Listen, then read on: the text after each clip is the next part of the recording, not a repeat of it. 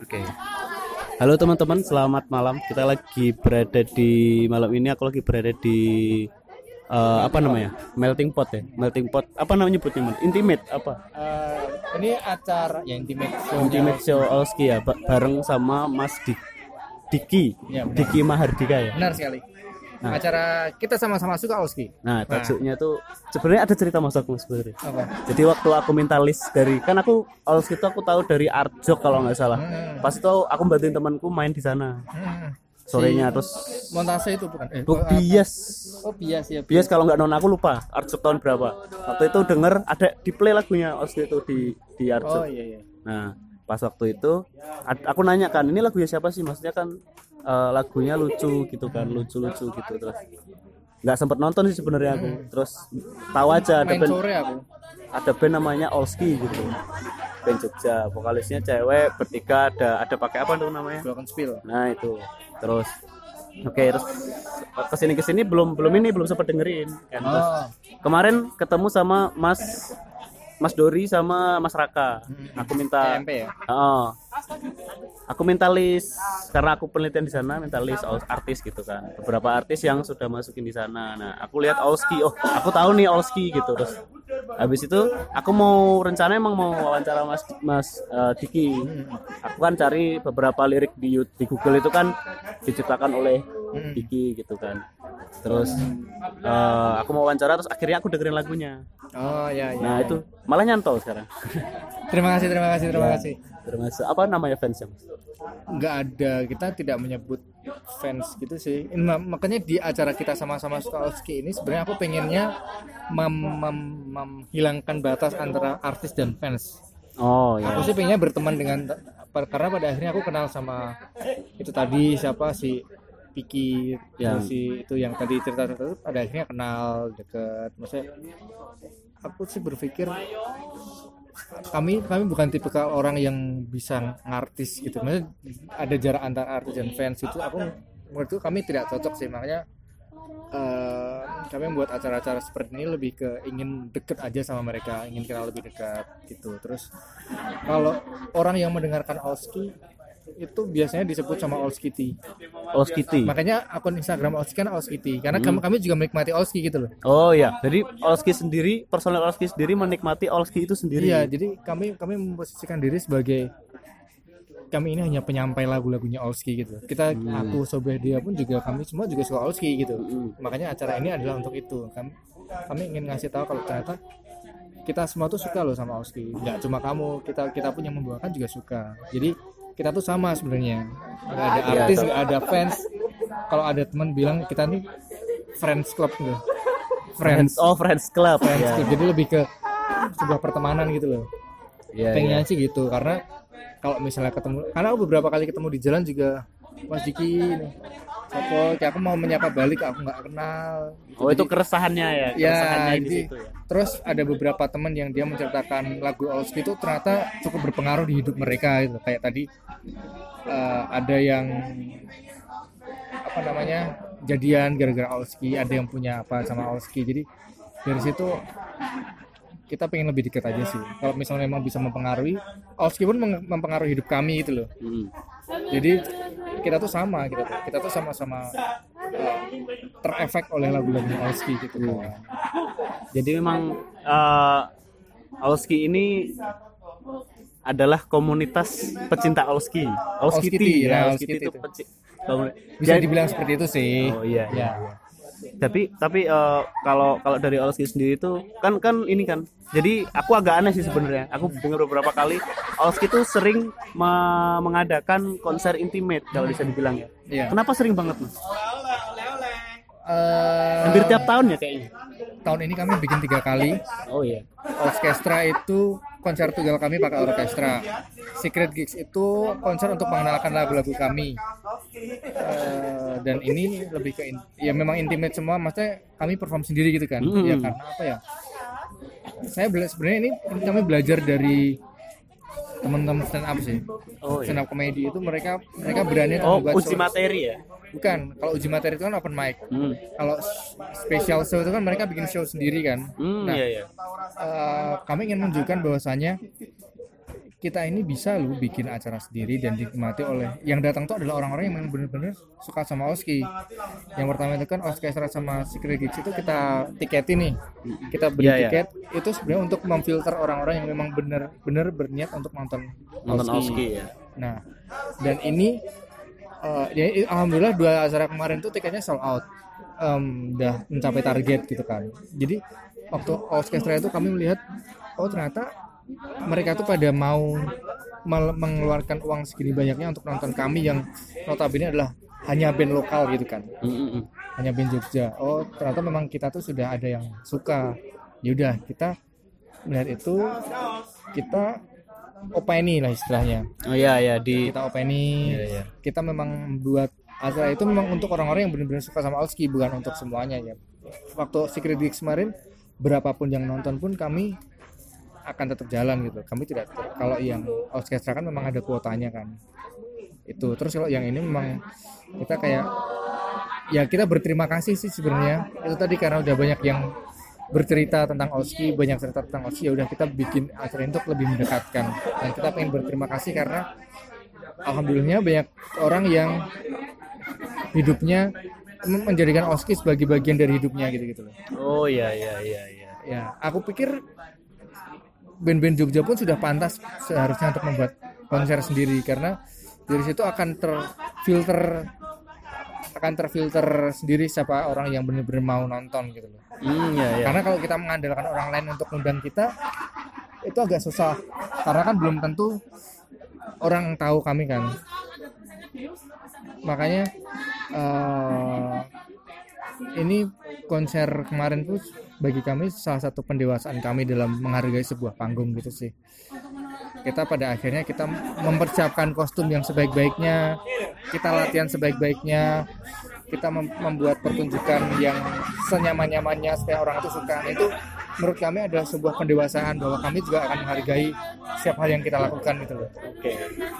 Jadi kalau misal berarti kesimpulannya adalah eh, proses dari semua hal yang dilakukan Olski ini eh, intimate terus perform, perform di mana-mana itu adalah menurut Mas Dika adalah pendewasaan ya. proses pendewasaan dari Olski itu sendiri. benar. Kalau untuk event-event yang kami buat memang kami berusaha untuk ada hal yang berbeda di setiap event. Makanya di event orkestra kami berkolaborasi dengan orkestra. Nah, terus siap. Secret Gigs itu kami mengenalkan lagu-lagu baru kami. Lagu ini kami mencoba melibatkan semua orang yang datang untuk ikut dalam perform ini entah dalam bentuk cerita atau dalam bentuk nyanyian gitu-gitu kan jadi kita pengen pengennya mengasah kreatif kreativitas kita sih supaya ada hal yang berbeda di tiap panggung gitu. Oh. Kalau kalau dari dari Olski sendiri kan itu kan berarti nanti eh, itu ya yang menyelenggarakan Olski sendiri atau Ya. memang ada timnya? kita kebetulan kan kita membuat sendiri record label Oh ya. namanya Kitten Record itu kan Hmm. dua event terakhir ini yang menggarap Kitten Record sendiri itu itu adalah subdivisi dari kami untuk ngurusin event sama rilisan kalau yang orkestra itu memang kita kerjasama dengan Hook Space Oh, tapi itu kita record itu maksudnya sudah memang profesional atau volunteer? eh sementara ini masih volunteer sih. Tapi kita eh sebisa mungkin ya mencoba seprofesional mungkin sih sebenarnya. Tapi ya untuk kita rekornya sendiri masih belum profesional tapi kita mencoba untuk lebih profesional dalam penggarapannya gitu Lebih ini ya, maksudnya lebih ke, ke proses pembungkusan uh, apa yang mau dibikin gitu Ah, ya. jadi memang kita ya meeting Hmm, kita iya, ada iya. evaluasi tiap berapa bulan sekali Hmm. bahkan eh, kita merencanakan kita bikin strategic plan-nya Oh, bahkan dalam beberapa kita terakhir kapan ya itu kita membuat seperti itu kita rapat di per divisi per divisi merchandise kita record pun kita ada ada meetingnya. Jadi memang kita kita walaupun masih kecil masih apa kita mencoba seprofesional mungkin sih. Oke. dalam pekerjaannya ya. Tapi menurut Mas Diki sendiri apakah apakah semua yang dilakukan Olski itu sudah cukup cukup untuk untuk mendukung Olski berjalan gitu? Eh, kami sendiri sih masih belum puas ya. Masih masih kita kita masih ada beberapa rencana ke depannya yang masih harus dilakukan. Jadi kalau puas sih kayaknya kita akan men-challenge diri kita sendiri. Orkestra itu kan sebenarnya adalah bentuk mimpi kami kan ya. Kita Hmm. pengen nih bikin konser yang ada orkestranya. Kita men-challenge diri kami. Bisa nggak ya? Olski ada kayak gitu. Ya pada akhirnya kita minta tolong orang ternyata bisa. Terus waktu Arjok itu kan kami main sore. Itu pas puasa kan? Mm-mm. pas puasa kita baru main 7 lagu aja kita udah ngos-ngosan. Nah kita kemarin juga men-challenge Secret Gigs. Kita main sore kita bawakan sekitar 18 lagu bisa nggak ya kuat nggak ya? Ternyata ya. Alhamdulillah bisa. Ya kita men-challenge untuk setingkat lebih. Ya itu tadi kita buat pendewasaan sih. Aku tuh ini mas, orkestra itu aku dua kali skip. oh Dua kali kan, baru dua ya, kali kan? pertama Di di, FKY, ya. ya, benar-benar. Itu kan harusnya aku main sama aku ban aku motret si Nona kalau Nona, Nona, beda Nona. hari tapi ya Enggak sama, sama sama kayaknya. Oh, iya, iya. Sama. Terus harusnya aku nonton itu. Nah, tapi karena ada kerjaan lain waktu itu aku kan masih ngantor. Jadi nggak bisa. Nah, tapi tapi apakah kira-kira orkestra tuh mau dibikin lagi nggak mas? Benar. Ya. You ya Pak ya. Kok langsung mau balik ini? balik nih. Kami kami belum tahu sih orkestra akan dibikin lagi apa enggak karena memang itu it, it takes more energy gitu loh. Itu itu, Oh, iya iya, itu iya, prosesnya membutuhkan- panjang ya. Prosesnya panjang itu butuh energi yang lebih. Jadi kalaupun iya uh, mungkin kemasannya akan berbeda atau karena kita tidak akan melakukan hal yang sama gitu lah. Kayak lagu-lagu kemarin akan kita bawakan lagi. Ya, Mm-mm. kecuali kalau misalnya di luar kota gitu ya Nah, ada yang mau ini di luar kota ya mungkin kami akan akan mempertimbangkannya karena kita kita ber- kita berharap ini orkestranya sebenarnya cocok dibawa ke Jakarta atau ke kota lain kalau misalnya ada yang mensponsori gitu ya iya itu dia. Tuh. Kalau ada yang request juga ya, ada maksudnya request ada pasti ada uh, berbeda lah ya, maksudnya Hmm. paketnya. Iya. Nanti Jadi- kita akan mencoba, lebih profesional karena kan orang yang kita bawakan banyak nih, Mm-mm. cost produksinya juga akan lebih banyak, apalagi kalau di luar kota. Ya itu juga sih yang akan jadi pertimbangan kami. Jadi tolong lah ya, maksudnya sponsor itu tolong Iya, ya, tolong bisa, ya, bisa. Tolong lah, lah, tolong ya, lah. ya. Tapi ini mas, eh, masalah kita masuk ke ini mas ya, maksudnya masuk ke lagu-lagu yang dibawakan oleh Olski sendiri gitu kan. Eh, itu kan yang Mas Dika yang menciptakan. Iya. Maksudnya apakah Olski itu terbentuk dulu udah eh, kemudian Mas Dika bikin lagu atau memang lagunya udah ada dulu baru Eh, Ada Olski. Olski itu bikin awalnya kan cuma aku sama vokalis yang dulu sama Sobe. Ah, Ya awalnya kita cover cover kita nggak ada rencana untuk lebih serius sih. mm-mm. Pada akhirnya bikin lagu pun kita juga suddenly gitu, tiba-tiba. Yang nulis liriknya adalah vokalisnya, aku ya bikin adanya. Tiga lagu pertama kan kayak gitu, yang bikin lirik orang lain, aku yang bikin vokalisku, terus aku yang bikin adanya, hingga pada dia keluar aku harus tertantang nih. Dia udah keluar berarti nggak ada yang bikin lirik. Aku harus bikin lirik sendiri gitu.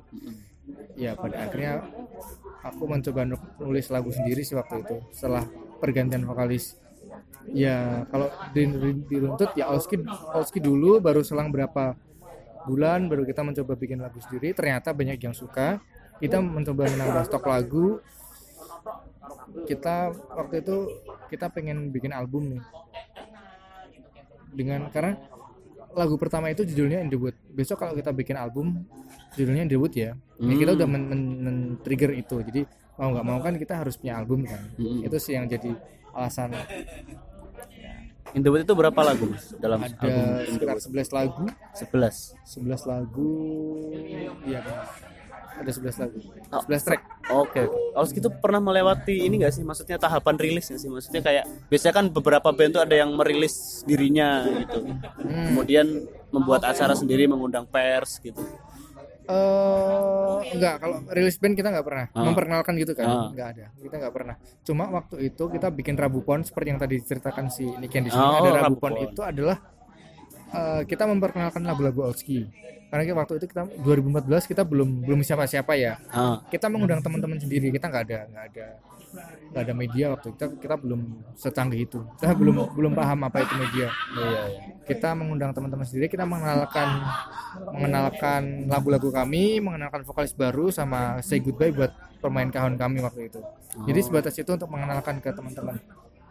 Karena eh ya mungkin itu bibit-bibit kenapa kita akhirnya tuman bikin bikin showcase sendiri gitu Oh iya, show. Iya itu yang tak cari tadi showcase ya. Showcase. ya showcase pada akhirnya teman-teman pada suka makanya tadi ada yang bilang eh, pengen nonton Rabu Pon itu karena rasanya intimate gitu kan deket gitu ya seperti ini tadi ngobrol-ngobrol gitu itu yang, yang pengen kami bawakan Tapi kira-kira waktu itu, maksudnya waktu dari awal itu sampai sekarang Hmm. itu peningkatan respon untuk untuk karya-karya Olski itu signifikan nggak sih? kalau dibilang signifikan sih pasti signifikan ya Hmm. kalau secara statistik pun lagu Olski di Spotify juga udah di play banyak sekali gitu loh udah Aku pakai Jux. Nah, Jux, Jux kan tidak bisa di aku belum tahu bisa mengecek statistiknya apa enggak. Oh, Tapi iya, kalau iya. di Di di Spotify Spotify, ada statistiknya. Maksudnya dulu yang kami bukan siapa-siapa pada akhirnya kami membuat acara pun yang datang banyak banget gitu kan. Itu padahal promo cuma kami posting dua hari terus kami take down kan Hmm. karena kami takut nanti akan overload itu memang Hmm. sengaja kami take down supaya tidak ada untuk membatasi orang-orangnya ini pun masih banyak yang minta mas aku masuk lagi ya masuk lagi ya ya memang uh, kami membatasi supaya itu sih tapi sebenarnya kami pengen untuk dengan skala besar tapi takutnya kurang intim kan Ya, ya, ya. Berarti eh, tapi sebe- seberapa besar sih Mas maksudnya apresiasi dalam arti kan pasti kalau namanya Olski kan udah banyak orang yang tahu gitu kan. amin Iya itu. Maksudnya biasanya kan dengan band yang banyak orang tahu itu ada nggak sih yang yang mengcover secara profesional? Belum ada sih yang kalau cover secara profesional yang memang eh, setahu setahu aku sih belum cuma yang cover cover di Instagram itu ada Iya. Tapi belum ada ya maksudnya yang meminta izin untuk itu belum. oh kalau minta izin waktu itu ada si Joshua Suirman Oh, Joshua Suirman artis tuh iya dah. dia dia bilang aku boleh pinjam lagunya nggak nggak cover sih dia aku pinjam lagunya ya buat tak masukin ke vlogku gitu Oh gitu. itu sih Tapi udah. udah Udah udah, lama dimasuk. tahun 2000 berapa ya 16 kalau nggak salah udah Udah. lama sekali waktu masih pacaran sama si Pamela. dulu Pamela Iya, Pamela Bowie Nah, eh, ngomongin soal lagu Mas, maksudnya kan Mas Mas Dikis di situ sebagai salah satu pencipta lagu. Mm. Nah, eh, dari Mas Diki sendiri tuh apakah sejak kapan sih maksudnya sejak kapan Mas Diki sadar bahwa eh, karya Mas Diki itu harus di monumen eh, didokumentasikan gitu? sejak apa ya sejak banyak kasus-kasus tentang hak cipta ya Hmm. menurutku itu jadi salah satu hal sepertinya memang harus ada orang yang me- Ah, waktu itu aku belum paham sih kayak kayak kasus-kasus seperti ini cukup berbahaya gitu kan Ah, dan ternyata ada wami Ah. ada hal-hal seperti itu wami. Terus aku karena di Jogja belum ada aku tidak pernah terfikirkan untuk ke arah situ sih. Oh. Eh, baru waktu itu denger kalau Mas Dori katanya juga mau bikin publishing gitu. Itu kenapa ya? Ya intinya intinya ya udahlah kita cobalah. Aku nggak tahu kalau ternyata ternyata bisa meng- meng- menghasilkan. Hmm. ternyata kan memang ada feedback berupa eh, uang kan Ya. karena ini tuh sampai berapa puluh tahun itu akan akan dijaga kalau ini yang penciptanya ini gitu kan copyrightnya gitu kan ya udah waktu itu kami aku mencoba untuk yalah ternyata memang memang cukup cukup apa namanya cukup terlindungi kan ya apalagi nonton waktu itu vlognya Mas Erik yang sama Fadli ya Fadli itu Oh, Fadli. musik kimia itu kan juga dia menceritakan tentang copyright, performing right dan lain-lain. Aku masih belum begitu paham sih tapi ya sedikit-sedikit udah baca-baca. Tapi menurut Mas Diki sendiri seberapa penting sih eh, eh, musisi terutama pencipta lagu itu untuk mengetahui hal ini gitu? Penting dong karena uh, bagiku sendiri karya itu adalah aku anggap sebagai anak gitu. Oh. Aku menganggap karyaku sebagai anak. Jadi aku memang memang se sebisa mungkin untuk menjaganya dan salah satu cara dengan publishing itu menjaga copyright itu kan. Hmm. Uh, jadi mungkin kalau misalnya teman-teman memang sayang sama karyanya dia pasti akan menjaga karya itu Tapi menurut Mas Diki apakah semua musisi itu udah tahu tentang hal seperti ini? tahu sih mungkin ada yang tahu cuma kesadaran untuk mendaftarkannya ke situ mungkin belum begitu besar ya Hmm. karena masih masih belum paham apa-apanya gitu pasti untuk hak cipta kan pasti orang-orang pada- ya thank you ya Billy ya kalau hak cipta kan pasti orang tahu kan Mm-mm. tapi ya itu untuk kesadaran sebenarnya seberapa penting itu mungkin beberapa orang banyak yang belum tahu gitu Mm-mm. Tapi sejauh ini Oski belum pernah mengalami kejadian berkaitan sama itu kan? Mas? belum Belum ya? semoga saja tidak ada Tapi kalau kalau misal gini, apa sih harapannya Mas Diki untuk kemudian Mas Diki me- mendaftarkan ke IMP gitu? harapannya apa ya ya karyanya terlindungi toh kalau misalnya memang bisa karyanya itu menjadi pemasukan yang pasif itu kan menjadi uh, hal yang positif kan Hmm. biarkan mereka yang bekerja untuk kami gitu kan Mm-mm. bisa menjadi legacy gitu kan Berarti musisi tinggal fokus ke bikin karya gitu kan? Hmm. Jadi eh, kenapa aku memilih untuk berkarya itu adalah aku pengen, aku pernah berpikir besok kalaupun aku sudah nggak ada, aku akan dikenal sebagai apa gitu. Oh, oke. Itu salah satu hal yang membuatku eh, tertantang karena oh Diki siapa? Oh Diki yang punya lagu. Ini Diki yang bikin. Diki. Ya, karena semakin ke sini pun aku semakin mem- memperhatikan setiap lagu itu siapa orang yang di belakangnya, siapakah pencipta lagu ini. Hmm. Misalnya ada artis baru, wah kok lagunya bagus ya. Siapa yang yang bikin lagunya? Oh ternyata dia sendiri. Ternyata dia bisa bikin lagu sendiri bagus. Gitu. Oh siapa yang bantuin? Oh ternyata ada orang-orang ini yang membantu gitu. kan. Jadi aku lebih eh, tertantang untuk me- me- me- menyayangi karyaku dengan lebih seksama gitu. Pengakuan itu kan juga penting kan. Iya ya benar benar benar. Eh, kalau gini mas, misal misal eh, dari dari segi informasi sendiri, informasi untuk mengenai informasi hal, -hal seperti hak cipta seperti itu di menurut Mas Diki nih, setahu Mas Diki tuh eh, sudah sejauh mana sih? Atau memang atau memang eh, perlu diperbaiki lagi? karena apa ya sepertinya sih memang harus harus lebih gencar ya untuk me- me- me- mempromosikan bahwasanya ada loh hal, seperti ini. Karena menurutku juga tidak begitu banyak acara-acara atau lebih apa ya pemahaman ke artis-artis bahwasanya ada hal seperti itu kayaknya masih be- belum begitu banyak. Hmm. cuma di beberapa event tertentu yang memang membahas itu. Terus apa ya seharusnya sih pemeran pem- peran pemeran pemerintah juga harus peka untuk hal Ambil seperti andil- itu ambil andil ya. harus ada andil dalam hal seperti ini supaya melindungi dulu kan waktu karamel yang jauh kau pergi itu kan sempat gencar kan Hmm. terus rebutan lagunya siapa sayang itu kan juga rebutan kan nah seperti itu sebenarnya bisa terhindari kan Hmm. Kalau kalau eh, bukan itu, ya, Hmm. bukan hal mengenai hak cipta dan sebagainya. nah Tapi kalau secara itu kan dari copyright tadi mas. Kalau secara performing rate gimana mas? Performing rate ini kalau di Indonesia masih abu-abu ya. Hmm. Maksudnya sepertinya kita masih belum bisa untuk hal seperti itu. Eh, susah untuk mendeteksinya. Berbeda dengan negara-negara lain mungkin ya, Ya. yang memang sudah. Dulu aku pernah baca artikel itu tentang ada band namanya Hujan dari Malaysia yang dia mendapatkan berapa berapa juta gitu dari dari iklan atau dari apa gitu berbeda dengan waktu itu Peter Pan yang ternyata karena personalnya Hujan itu ada yang orang Indonesia dan waktu dia tahu oh ternyata di di Indonesia Peter Pan cuma dapat segini padahal di Malaysia Hujan udah dapat segini loh. Itu kan berarti kan juga juga harus jadi hal yang penting untuk diperhatikan gitu kan. Bahwasanya karya ini tuh bisa menjadi sumber untuk bandnya sendiri saat tidak diperformkan atau mungkin misalnya dibawakan oleh orang lain itu bisa jadi pemasukan sendiri Masukan kan ya. Apalagi penciptanya ya kita tinggal bikin lagu kalau lagunya dibawain orang lain ya mereka harus bayar gitu kan. Nah itu itu sebenarnya antara ya bagus juga sih sebenarnya tapi kalau di Indonesia sendiri sepertinya masih agak sulit untuk hal seperti itu. Aku nggak tahu sulitnya sulitnya di bagian apa hanya saja aku belum belum begitu optimis untuk hal seperti itu. Karena akan menyulitkan banyak pihak gitu kan.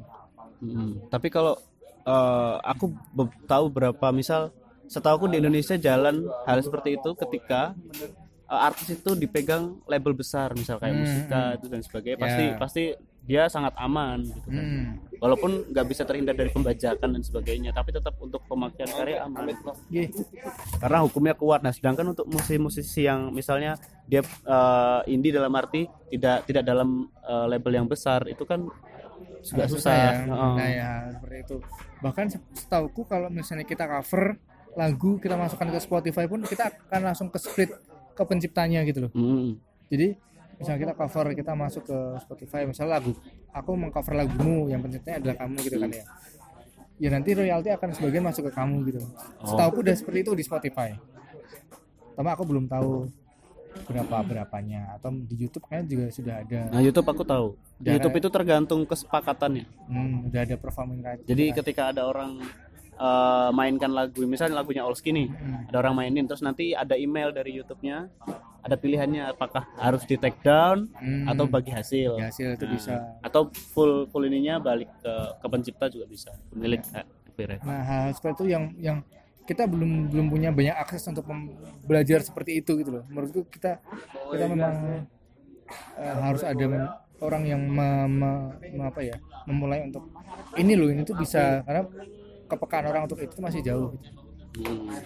Nah, eh, eh, Aku pun sekarang juga masih belajar belajar tentang hal itu sih supaya lagu kalau misalnya di re-upload orang lain pun bisa apalagi kan sekarang bikin record sendiri kan, maksudnya bikin label sendiri kan. bikin recordnya. Kami belum ke arah situ sih kalau kita record lebih ke rilisan fisik sih. Oh, ngurusin pengadaan dan sebagainya, Hmm. produksi, produksi rekaman, sama pengadaan. event-event seperti ini Iya, iya, iya. ya Tapi kalau berhubungan sama eh, ngomongin ciptaan lagu Mas Diki tuh, apakah semua ada nggak sih lagu ciptaannya Mas Diki tapi nggak dibawain di Olski gitu? eh belum sepertinya belum. aku cuma kemarin sempat bantuin si Ifsi Koir untuk menyelesaikan Koir. lagunya dia Nah. jadi dia bikin lagu ambigu judulnya aku membantu dia untuk menyelesaikan lagunya dia Hmm.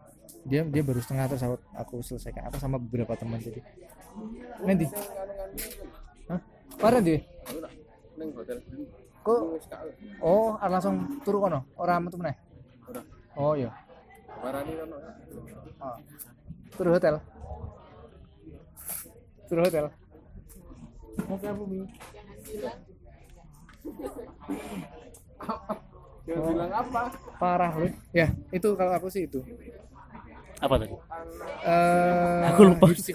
Oh ya itu eh, karya yang nggak Belum. nggak masuk belum masuk dalam Olski. Tapi ap- ada rencana nggak sih Mas misal bikin lagu buat orang gitu kan nggak Mas Diki bikin karya kan kalau publisher tuh menampung semua karyanya. Misal Mas Diki punya lagu materinya dibikin, kemudian ditampung sama publisher kan. Misal nanti ada orang mau pakai kan tinggal hubungin Mas Diki. kan.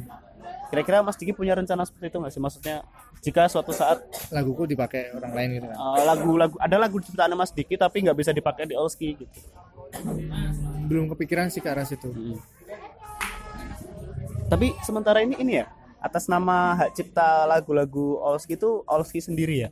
Olski ya bukan bukan per siapa yang nyiptain gitu ya. kayak aku aku masukin atas nama aku sendiri sih Oh gitu. cuma memang lagu-lagunya lagu-lagunya Olski Oh. masa aku lagunya aku pakai di Olski gitu loh tapi atas nama penciptanya adalah aku sendiri Hmm. Tapi kalau sejauh ini maksudnya eh, semua lagu itu Mas Diki sendiri yang menciptakan atau memang Nggak, ada beberapa ada yang beberapa sih sobeh tadi juga menciptakan Eh, lagu-lagu yang lama juga liriknya oleh si Olip Hmm. gitu jadi memang belum aku sendiri semua emang ada beberapa yang aku sendiri kayak titik gue bintang tunggu tapi untuk beberapa lagu memang kita aku mencoba untuk bareng-bareng sama teman-teman sih tapi basically kalau Mas ngomongin soal cipta lagu Mas Diki sendiri tuh tipe orang yang gimana sih Mas? Nulis lirik dulu atau bikin musik dulu? Eh sejauh ini aku aku lemah di nulis lirik ya. Nah, beberapa lagu spontan aja humming gitu kan. Hmm, humming. baru nanti nulis liriknya. Beberapa ada yang liriknya ditulisin orang lain. Aku bikin nadanya. Cuma emang keb- kebanyakan aku lebih ke nadanya sih bikin lah musiknya. Ya itu tadi karena eh, aku lemah di lirik sebenarnya. Oke, perta- dua pertanyaan terakhir. Yang pertama adalah eh, lebih berat mana? Maksudnya berhubungan dengan hak cipta dan sebagai pencipta sebagai pencipta lagu itu dulu kesul- kesulitannya Mas Diki itu apakah eh, informasi atau fasilitas untuk melindungi karyanya? informasi menurutku Informasi. Ah, informasi dulu setelah itu kan kita bisa tahu nih Hmm. step-stepnya baru nanti kan eh, kita baru bisa tahu apa aja kekurangannya. Kalau aku sih memang aku masih harus butuh banyak informasi tentang hak cipta itu tadi. Sampai sampai saat ini? Heeh. maksudnya eh, aku kemarin kaget ternyata aku dapat email dari IMP itu ternyata ada ada royalti yang masuk ke aku. Wah, ternyata bisa dapat juga ya. Iya terus? Ya terus ini aku harus gimana gitu kan? Aku aku juga masih bingung sampai saat ini nggak tak balas belum tak balas katanya sih bisa dicairin atau nanti nunggu untuk berapa Eh, aku kaget oh ternyata ada ya. bahkan aku aku masih butuh informasi, informasi. itu berarti Mas Diki submit digitalnya juga di Euphoria atau digital euphoria sekalian nih berarti Mm. cuma untuk yang rilisan besok mungkin aku akan kita record sendiri mungkin untuk rilisan Hmm. Eh, pertanyaan terakhir ke depannya Olski bakal ada apa sih mas? next itu eh, ak- kami sih bermimpi kami bisa tur turnya saat ini belum belum jalan ya Eh, tahun depan mungkin kami, pengen ke Malaysia mungkin Waduh jauh sekali. ya ya itu mungkin mungkin di Olski hal-hal seperti itu yang membuat kami bisa Jangan jalan. cuma Malaysia dong, Eropa. ya Eropa mungkin ya amin mungkin mungkin yang paling dekat kita ke eh, Southeast Asia itu karena kemarin kita banyak menerima banyak banyak band dari Singapura Malaysia banyak kan terus aku tanya di ternyata di Southeast Asia kan memang memang tidak ada visa. Kita bisa bebas Hmm, keluar bebas. masuk. Ya udah kan kayak kita pindah kota aja kan. Jadi Hmm. menurutku itu mudah. Dan kalau misalnya bisa dilakukan kenapa tidak gitu kan. Ya kami kami bermimpi dulu sih bisa ke eh, Asia Tenggara. Berarti Kan ya, langsung ini ya, turnya langsung Asia Tenggara. pinginnya tapi kami juga pengen ke kota-kota deket-deket dulu sih karena kan biaya ke Malaysia Singapura itu kan lebih murah daripada kita ke Bali misalnya atau ke Oh iya. yang nggak tahu tapi tapi beberapa kali kan ke ke, Asia- ke Malaysia kan cuma 600 pesawat Serius. serius aku aku kemarin soalnya kemarin udah udah searching Hmm. lewat Jakarta tapi Oh transit Jakarta dulu. Ya nggak kita flightnya dari Jakarta kita ke Jakarta dulu Hmm, oh kita iya. flight terus mana daripada ke ke pulau-pulau lain di Indonesia kan sebenarnya cukup mahal Dan berat ininya. dan berat maksudnya Medannya. sekalian kita bisa piknik kan Oh betul, Nah. betul, betul, betul. terus paling album Album. Mm, kita sih pengen acara-acara seperti ini tadi bisa ada lagi sih cuma belum tahu besok seperti apa Ya dan semoga sponsor segera masuk ya. ya itu sih Ya. sih seperti terima itu. Mas. sukses salam buat teman-teman ini ya Karsa sama Oh iya, Nona nanti tak Sulkaca. sampaikan. salam doa aku ya pokoknya terima kasih Eh, jadi gitu obrolan kita malam ini bersama Mas Diki Ya. Mardika dari Mantap. Olski dan sampai jumpa di hati-hati di radio berikutnya mantap thank you